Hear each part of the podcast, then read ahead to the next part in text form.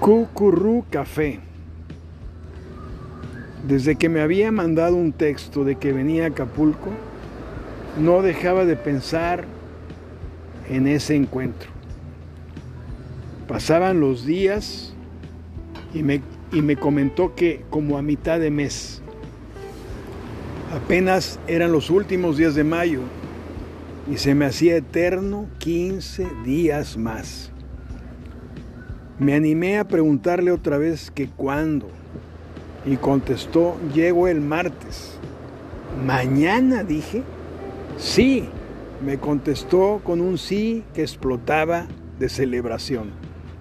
¡Wow! Mañana pensé. Vaya. Le dije, voy por ti al aeropuerto. Contestó, no, gracias. Va a ir mi mamá por mí. Sentí algo raro, como si no la vería. Habían pasado algo más de cuatro años desde que la vi la última vez. Ella rehizo su vida totalmente. Se reinventó y se había ido lejos a un lugar hermoso de playa. Esa tarde, noche, ya no me animé a hablarle o escribirle su llegada ponía a más de uno de cabeza, incluyéndome, por supuesto. Su familia, sus amigos, amigas la iban a acaparar por completo. Y así fue.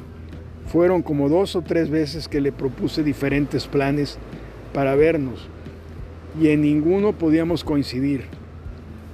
La invité a venir a mi restaurante al día de pozole. Me dijo, chin, mi mamá está muy emocionada y ya hizo planes para salir a comer con toda la familia.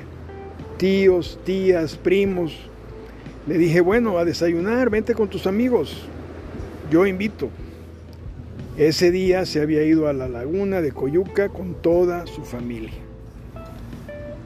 Por fin me dijo, puedo verte por la tarde. Los dos no atinábamos a pensar en un lugar para vernos. Pensé en varios, pero no tomaba una decisión firme. Me dijo, estoy en el Zócalo, te veo en una hora. Y se me vino a la mente el lugar Cucurru Café. Te veo ahí, es un trenecito al lado del Cabrito, un restaurante que es muy famoso acá. Antes de llegar al rollo, le dije, el parque acuático. De joven, muy joven, adolescente, probablemente adolescente, fui muy impuntual. Después, ya como a los 20, me volví muy puntual. Es más, exageradamente puntual. Mucho, muy anticipado al tiempo acordado con las personas. Me bañé rápido, tomé un libro para leer y me fui al café, con mucha anticipación. Ella me había dicho en una hora y yo llegué como 45 minutos antes, si no es que más. Al salir de casa me no cambié perdón, mi celular a datos, así que se me olvidó que no tenía wifi. Llegué al café muy seguro de mí, guapo, bien vestido, me senté en el área interior del tranvía. Un trenecito adecuado con mesas para tomar café o, algo, o algún pastelillo. Preferí esa área por el aire acondicionado que tienen. Tienen otra área en la parte superior, al aire libre con sombrillas. La verdad es que realmente yo iba en una total actitud romántica. Aparte que el lugar se presta, su atmósfera, el tipo de clientela, etcétera. Pedí un café y dije, ¿tienen café irlandés? Sí, claro. Mas cambié de idea y solo pedí un café normal. Y empecé a leer el libro que llevaba. Nada es coincidencia en este universo. El libro que estaba leyendo es el de Carlos Castaneda, Relatos de Poder. Trataba de concentrarme en la lectura, pero cada mujer que caminaba en la calle se me presentaba con la figura de ella, a quien esperaba esa tarde muy nervioso. excitado, con el palpitar del corazón, con mariposas en el estómago, oía voces de mujer y era su voz, oía pasos y eran sus pasos. El tiempo pasaba lento, un poco desesperado veía gente pasar, volteaba a todos lados buscándola. Por fin el libro atrajo completamente mi atención y no por casualidad estaba leyendo este fragmento en donde don Juan, el chamán yaqui, le decía a su aprendiz que se concentrara, que pensara en alguien y se le iba a aparecer. Les leo un poco en el próximo capítulo de esa parte que estaba yo leyendo muy emocionado por el significado de aquella tarde en que me iba a reunir con la persona de la cual estaba ahora seguro por lo que estaba sintiendo que era el amor de mi vida. Lo sabía, lo sentía, lo palpitaba esa tarde. Continuará.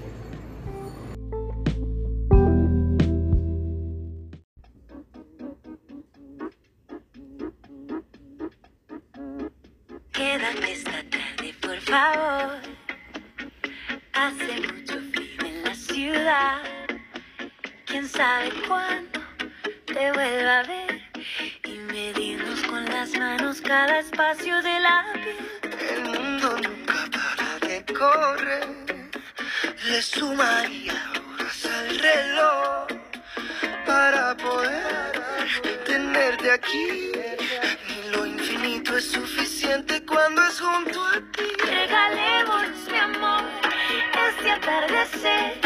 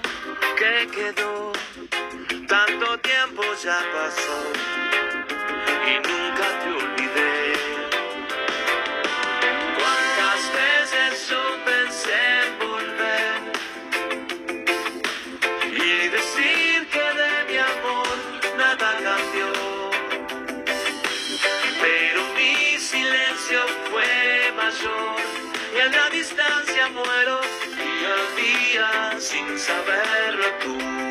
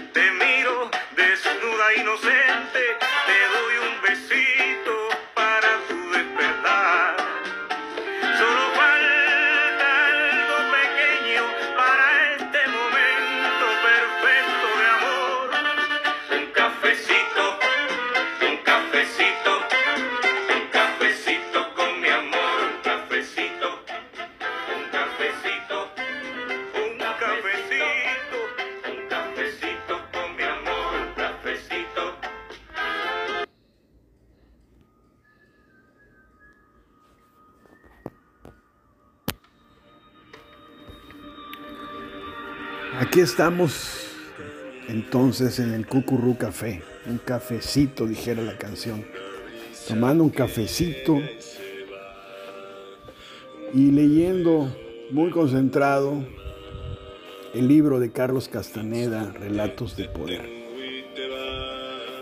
Les decía que no hay coincidencias en este universo, porque no era una coincidencia para nada que estuviera yo leyendo el fragmento de este libro donde Juan Matus, don Juan, el chamán yaqui, instruía a su, a su aprendiz, a su discípulo Carlos Castaneda, el cómo mirar, el cómo ver, más bien, no mirar, el cómo ver.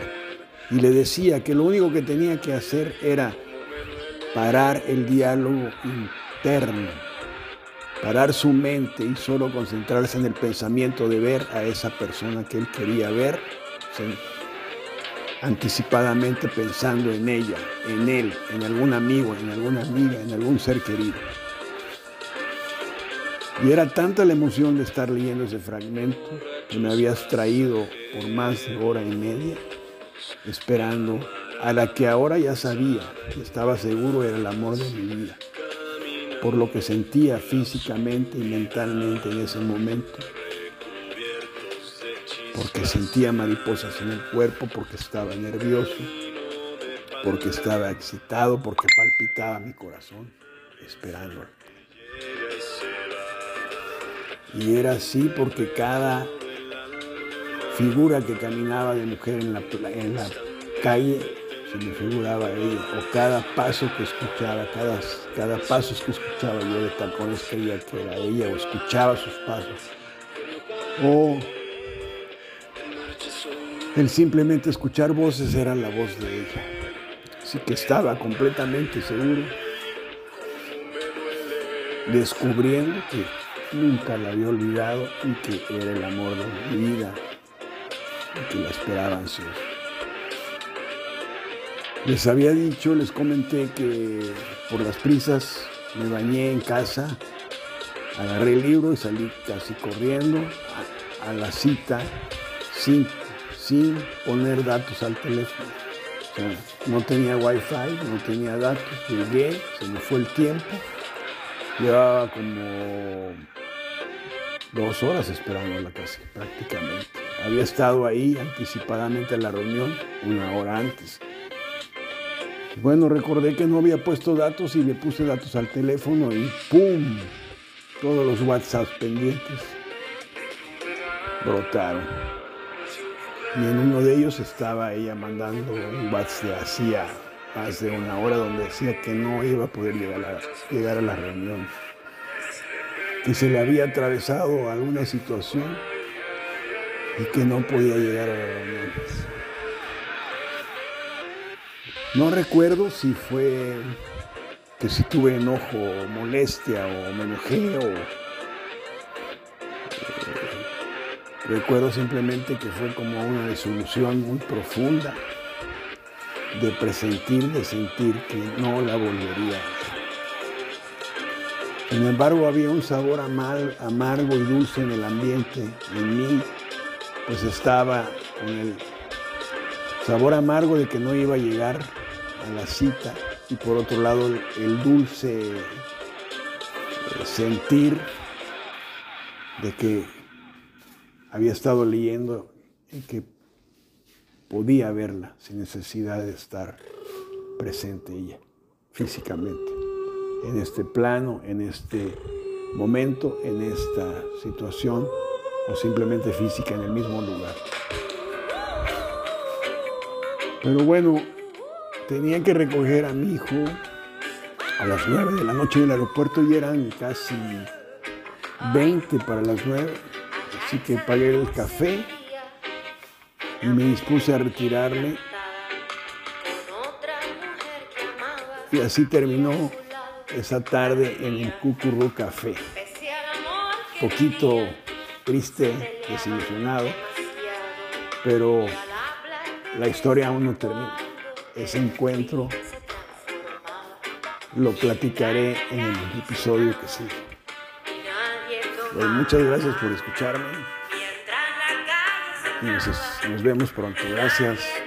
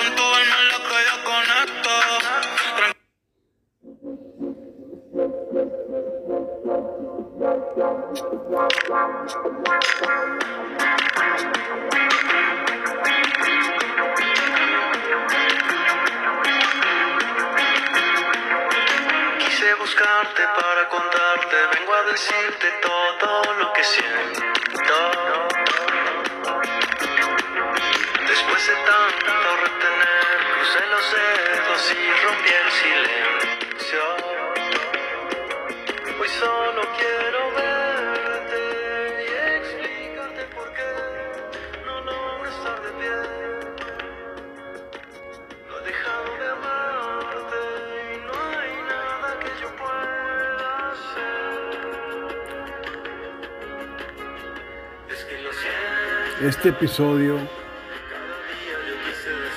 la historia de un reencuentro, se titula Sunset Bar. El Sunset Bar es un nuevo lugar en Acapulco, en la playa Condesa, que es muy, muy eh, bonito, además de estar de moda.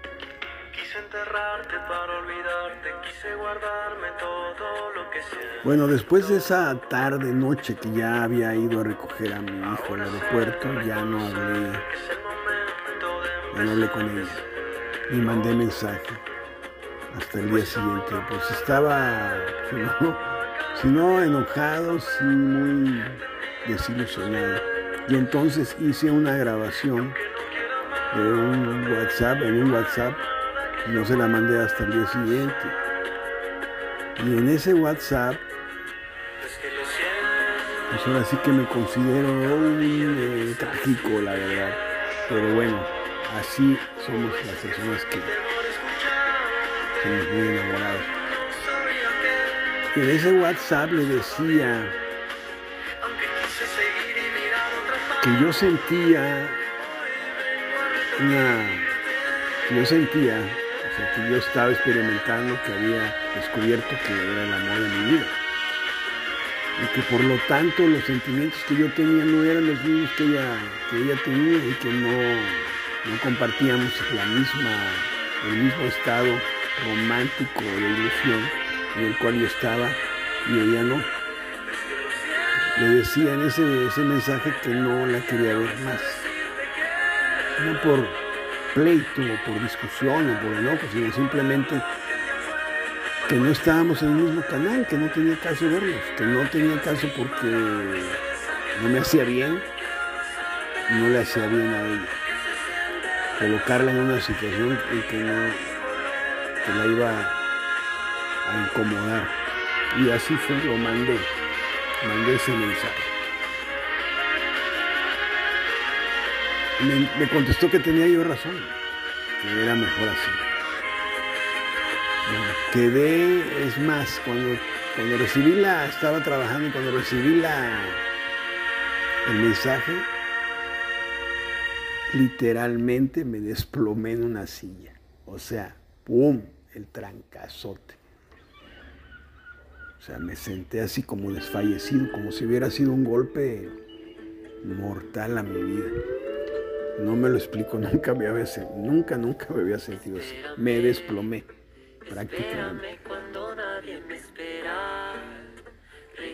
Ya no me interesó mucho nada y seguí trabajando. Me concentré, traté de concentrarme en mi trabajo y olvidarme con, por completo de ella y de la situación en que estaba yo viviendo. Que no era de amargura, que no era de dolor, que no era, sino era una ansia loca de poder verla. Era algo que sentía la necesidad de verla, a pesar de estar con una disolución tan grande. Bueno, en la noche llegó un WhatsApp de ella, ni siquiera llamadas, porque no había llamadas, eran puros mensajes. Llegó un mensaje que sus amigas habían hecho un plan de ir al Sunset Bar. wow, me dijo, ¿es ahí donde trabajas? Le dije, no, es el lugar de mi familia, pero yo no estoy ahí, yo estoy en el Paradise. Y bueno, fue todo lo que dijo. Pero en mi mente preguntaba, mi mente era como una montaña rusa y preguntaba, bueno, ¿por qué me manda mensaje que va a ir ahí? Si ya acordamos en no vernos, no me está invitando, no me está diciendo que vaya, pero subliminalmente, ¿qué? Era mi mente la que estaba jugándome algo así raro. O sea, ¿por qué mandar ese mensaje si yo le había dicho que no quería volver a verla? No por despecho, no por otra cosa, simplemente porque yo la amaba y yo sentía que ella no. Para mí era el amor de mi vida y ella no. Que siguiera con su vida. Pues ese día terminé de trabajar y saliendo era la necesidad tan fuerte de verla que fui a buscarla al famoso Sunset. Y aquí es la magia, aquí es donde entra la magia, la magia que yo le llamo a esta persona tan querida de parte mía, que posee una magia. Le había hecho yo un poema y en ese poema decía que ella poseía la pócima secreta de la alegría. Y, es que ese poema se titula Curandera y realmente ella es una curandera mágica. ¿Por qué? voy a platicar la historia del Sunset Porque llegué buscándola y fui recibido con tanta alegría y tanta atención por las personas que están ahí, con las cuales yo había tenido una discusión. me sentí en un lugar mágico.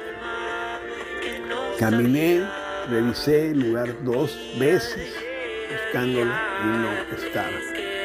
Y de repente veo en una mesa a mi hermana con su pareja. Mi hermana Cecilia con su pareja, después de casi dos años de no verla, después de dos años de no platicar con ella, porque estábamos peleados. Nos vimos, serios, Saludé a su pareja, saludé a otra persona y ella se paró y nos dimos un abrazo. La persona que yo estaba buscando pasó ya a otra situación, o sea, no la encontré ahí y surgió la magia de reparar una relación rota después de mucho tiempo. Eso es por lo que yo llamo a esta persona tan especial para mi vida, porque todo lo que toca conmigo lo hace magia. Esa es la historia del Sunset Bar esa noche. La historia aún no termina de este reencuentro, o de este encuentro más bien, y eso será en el próximo episodio. Este relato fue mágico para mí. Muchas gracias y nos escuchamos pronto. Este es el fragmento que estaba leyendo en el café Cucurú, libro de Carlos Castaneda, Relatos de Poder. Yo esperando el encuentro con el amor de mi vida, leyendo este libro, que atrapó mi atención cuando leí sobre este pasaje donde don Juan le explicaba a su aprendiz Carlos sobre ver. Y leo sobre este fragmento.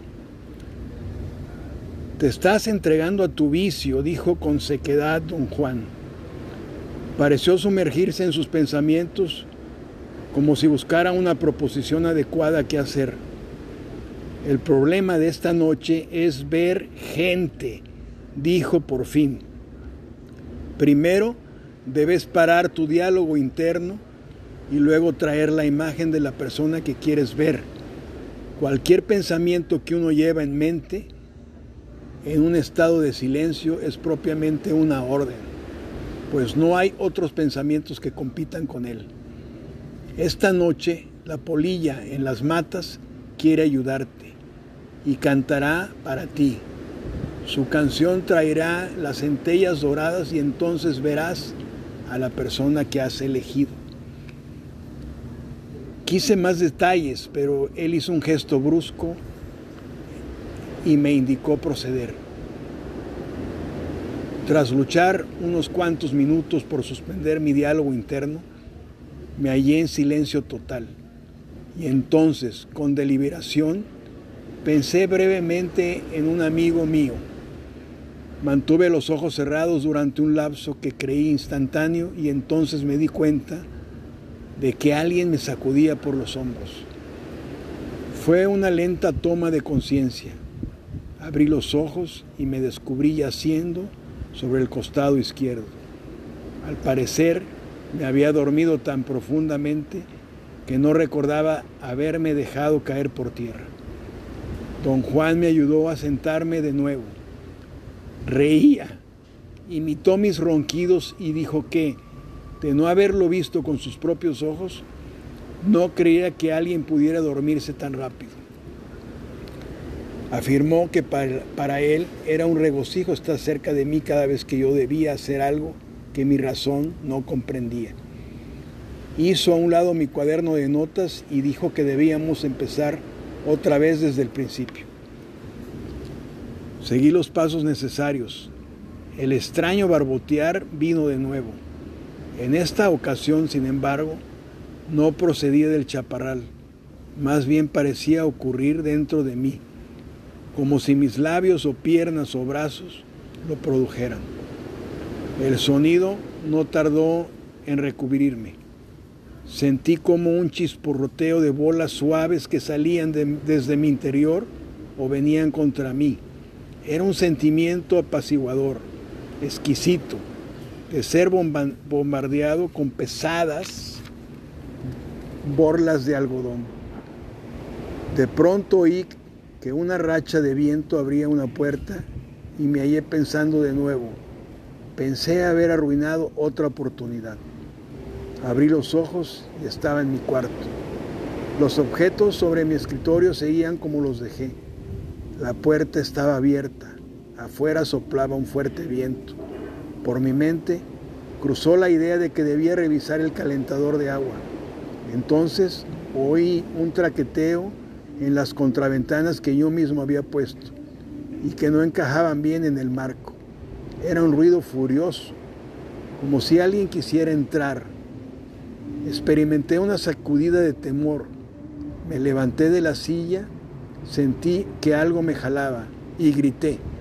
Don Juan me sacudía por los hombros, excitadamente. Le hice un recuento de mi visión.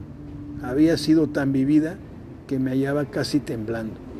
Sentía que acababa de pasar y estar sentado en mi escritorio en mi completa forma corporal.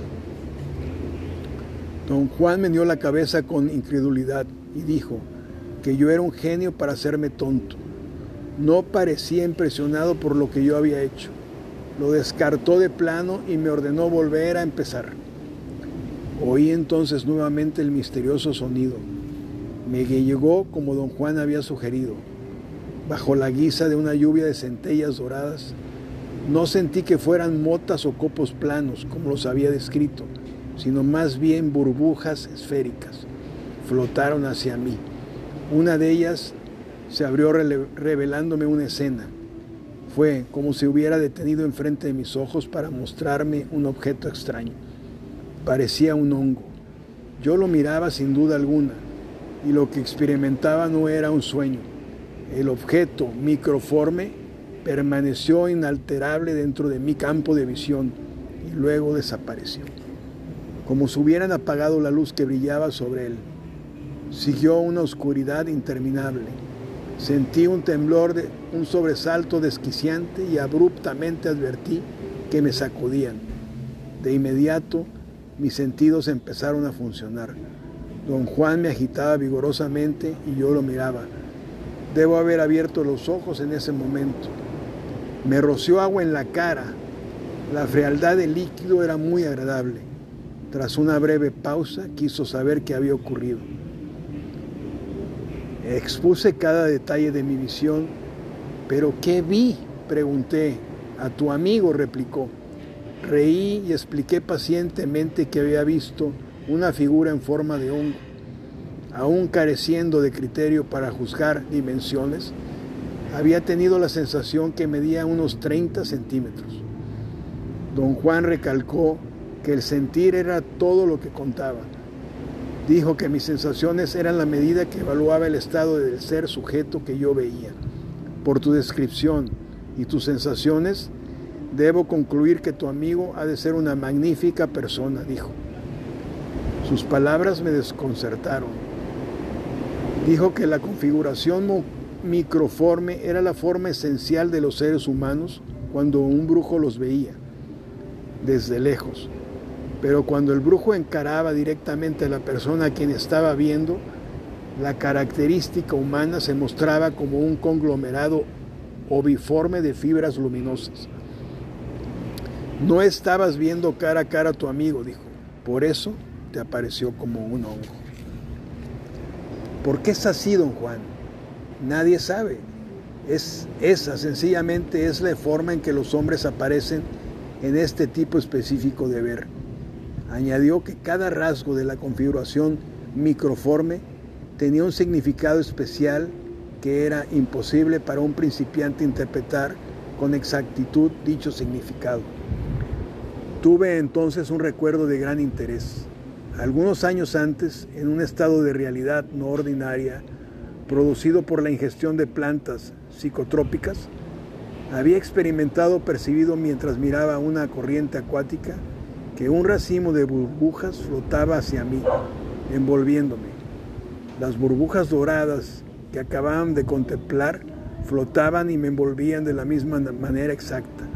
De hecho, yo podía decir que ambos conglomerados habían tenido la misma estructura y la misma pauta. Don Juan escuchó con indiferencia mis comentarios. No gastes tu poder en babosadas, dijo. Estás tratando con esa inmensidad que está allá afuera. Señaló hacia el chaparral con un movimiento de la mano. Convertir en razonable esa cosa magnífica que está allá afuera no te sirve de nada. Aquí, alrededor de nosotros, está la eternidad misma. Esforzarse a reducirla a una tontería manejable es un acto despreciable y definitivamente desastroso. Luego insistió en que yo tratara de ver a otra persona de mi gama de conocidos. Añadió que una vez terminada la visión, debía procurar abrir los ojos por mí mismo y resurgir a la conciencia plena de mi entorno inmediato. Hasta aquí leo un fragmento del libro Relatos de Poder de Carlos Castaneda. Y esta tarde en el Café Cucurru, la inspiración de ver a la persona amada me había emocionado. Concentrarme en, ver, en verla a ella nuevamente, sin que estuviera, había hecho de mí tarde, una tarde bella y hermosa. Continuará.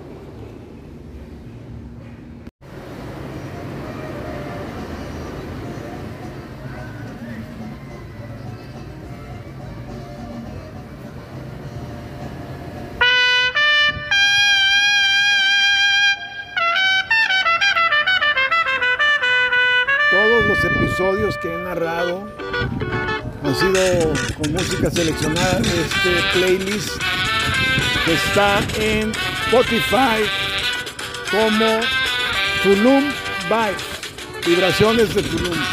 Búsquenlo. Esta rola se llama Onda Trópica de La Salipso. Buenísima.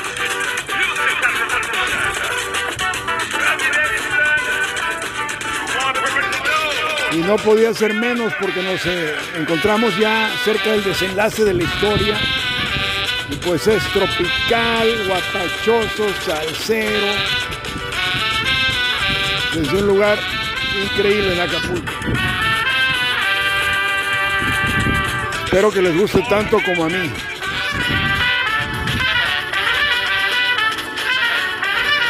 Tulum Vibes, Spotify, del playlist, búsquenlo.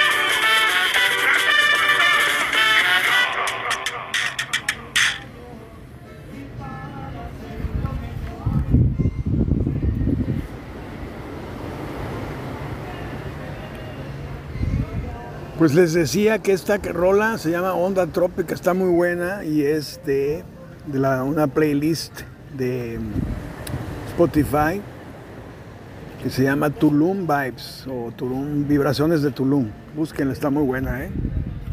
Todas las todas las rolas que he puesto en estos episodios en podcast han sido de ese playlist. Se los recomiendo mucho. Y no podía ser menos porque les platicaba que nos acercamos al desenlace de la historia y este, este episodio se titula Onda Trópica. Y es porque el encuentro fue en un lugar maravilloso en Acapulco, totalmente tropical, guapachoso, salsero, etc. Pero bueno, regresando a donde me quedé en la historia, este, estaba platicándoles que pues había salido del Sunset Bar en la playa Condesa en Acapulco y no había encontrado a la persona que estaba buscando. Desesperado, buscándola, eh, con unas ganas enormes de verla. Y entonces saliendo ya después del Sunset Bar, donde recorrí el lugar dos veces para buscarla y no la encontré, ella había mandado otro mensaje donde decía que habían cambiado de planes otra vez, que se habían ido a un bar, a uno de los bares Picho. Y yo recuerdo porque yo eh, fui, fui encargado, o, era de mi propiedad, un bar que se llama Bichos en Acapulco, que es un billar, que lo, lo, lo lo manejé un buen tiempo y lo conocía perfectamente. Entonces cuando me dijo, es que mis amigas, ahora vamos a ir a un bicho, o sea que no habían ido al Sunset Bar, y entonces me había recogido mi hijo en el trabajo y le dije, pues primero me llevó al Sunset y ahí me esperó. Y le dije, ¿sabes qué? Quiero ir al bicho. ¿Qué? Dice, sí, pues quiero ver si está ahí. Esta persona. Y entonces me llevó al bicho. Entré y cae el lugar casi vacío. eh, pero me recibieron muy amablemente y nadie, no había ninguna chicas ahí. Pues esa noche ya derrotado, pues ya me decidí ir a casa porque pues ya no había dónde buscarle, ya no me había dicho dónde iban a ir, etcétera, pues y como les repito, pues yo no sé, mi cabeza ni siquiera había habido una intención de reunirnos, simplemente ella había mencionado que los planes con sus amigas, etcétera. Y este, y pues ni ninguno de los dos, de los que mencionó, la encontré, así que fui a casa a dormirme. Entonces, eh, al día siguiente, pues llegué al trabajo ya totalmente eh, desilusionado, sin expectativas, sin nada. Y de repente me llega un mensaje que si mi lugar era pet free, o sea, que si podían traer animalillos a comer. Entonces, ay, caray, pues entonces pensé va a venir. No, jamás me imaginé. Bueno, conozco a sus amigas y conozco a una de ellas que pues tiene eh, perritos, ¿no? Pues ah, va a venir con alguna amiga o.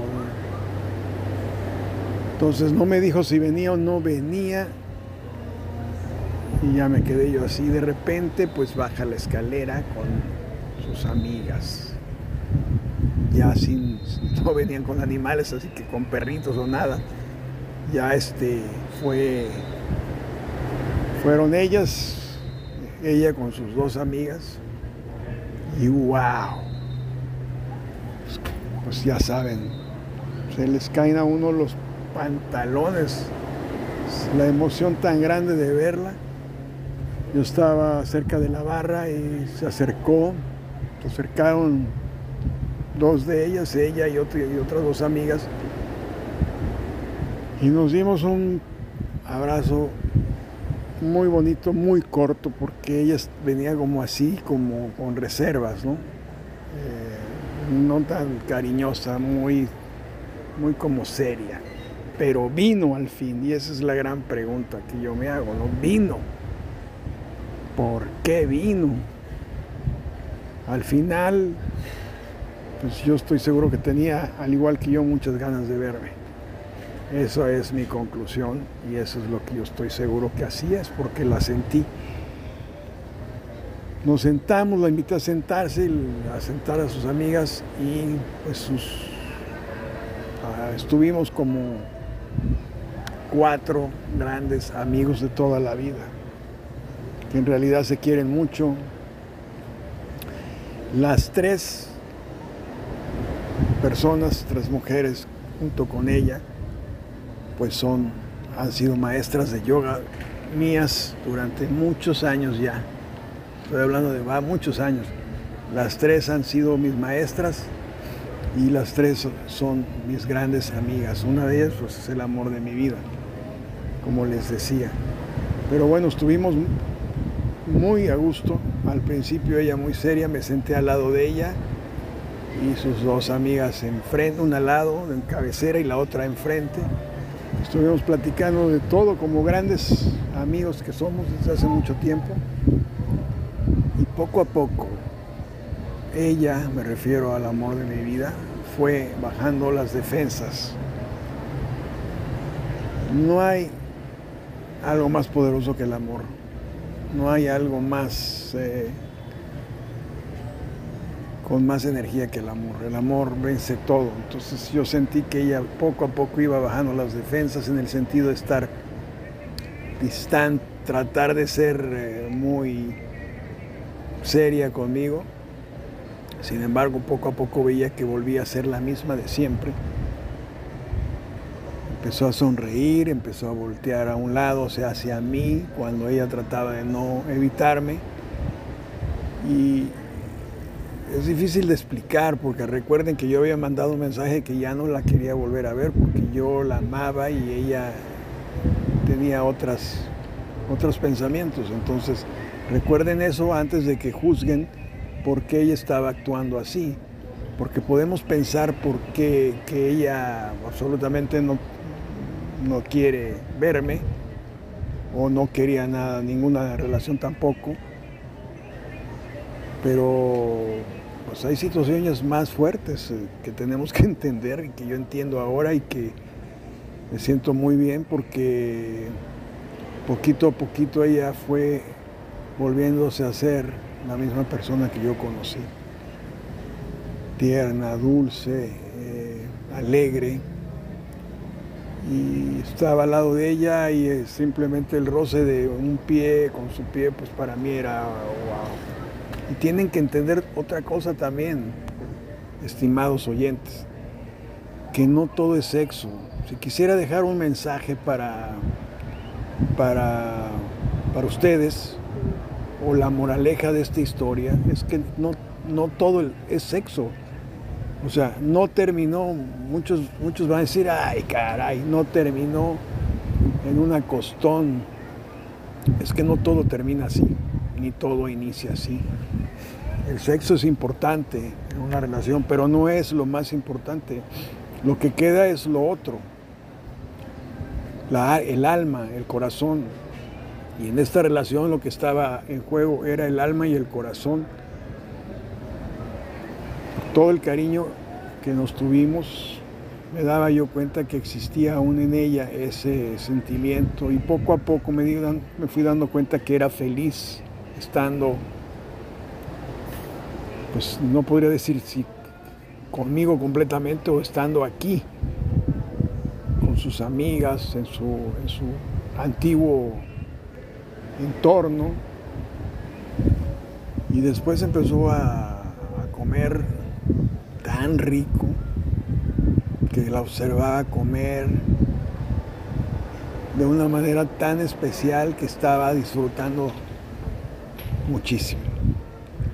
Pues les decía entonces que la moraleja que puedo dejar en esta historia es que pues la expectativa tal vez de muchos de ustedes que han escuchado la historia sea bueno, este, o bueno, o me criticarán, bueno, no, ay, no acabó en que se acostó con ella, vale madre, no sirve, no tiene caso, está hablando de puras eh, eh, cosas eh, del corazón, pero, pero es verdad, ¿eh? No es lo más importante, lo importante es que sentí que estaba recobrando alguna forma, de alguna forma a la persona que yo amo y que la recordaba como era, dulce, tierna, alegre, jovial, divertida, simpática, inteligente. Y esa seriedad con la cual llegó en un abrazo muy lindo pero muy breve, poco, poquito a poquito cedía su, su, forma de sentir hacia la situación, de enfrentarse a la persona que dice ser, dice que la ama, y ella había cambiado totalmente su vida. Fue un, encuentro hermoso en un lugar que se llama el Paradise en Acapulco, donde los invito a que lo conozcan, es un lugar hermoso y no podía ser en otro lugar más que ese. Ella había venido a mi lugar a estar una tarde conmigo, protegida por sus amigas desde luego para no venir sola, pero sentí que volví a ser la persona que fue antes. Y ahí acabó el encuentro, no hubo más, no hubo una noche de, de locura sexual, no hubo una noche de... No me importaba, lo único que yo quería era verla, sentirla, hablarle. Y me queda algo hermoso que voy a recordar mucho, mucho, que cuando nos despedimos le dije, ven más seguido. Y ella me dijo, regresaré. Ese regresaré fue algo como, me voy triste. O me voy queriendo quedarme. Eso es lo que yo sentí. Y perdón, estoy emocionado, pero es que la quiero mucho. No sé en qué terminará esto, esta historia, aunque yo voy a luchar por el amor de ella, lo voy a, voy a hacer todo lo posible por, por lo- lograr reconquistarla. Pero sí les dejo esta historia para que entiendan que en la vida hay cosas más importantes que una costón. Algo más trascendente, algo que ella recordará de mí y yo recordaré de ella por siempre en la vida. Un encuentro que fue mágico, breve, corto, pero mágico, lleno de lleno de cariño, entre alguien que amo tanto y entre alguien con sus amigos, sus amigas, mis maestras. No podía ser de otra manera. Pues este es el final de la historia hasta ahorita, de un encuentro. No sé qué pasará, pero seguiré platicándoles. Espero se encuentren bien, espero que les haya gustado la historia y nos escuchamos pronto, muy pronto. Muchas gracias.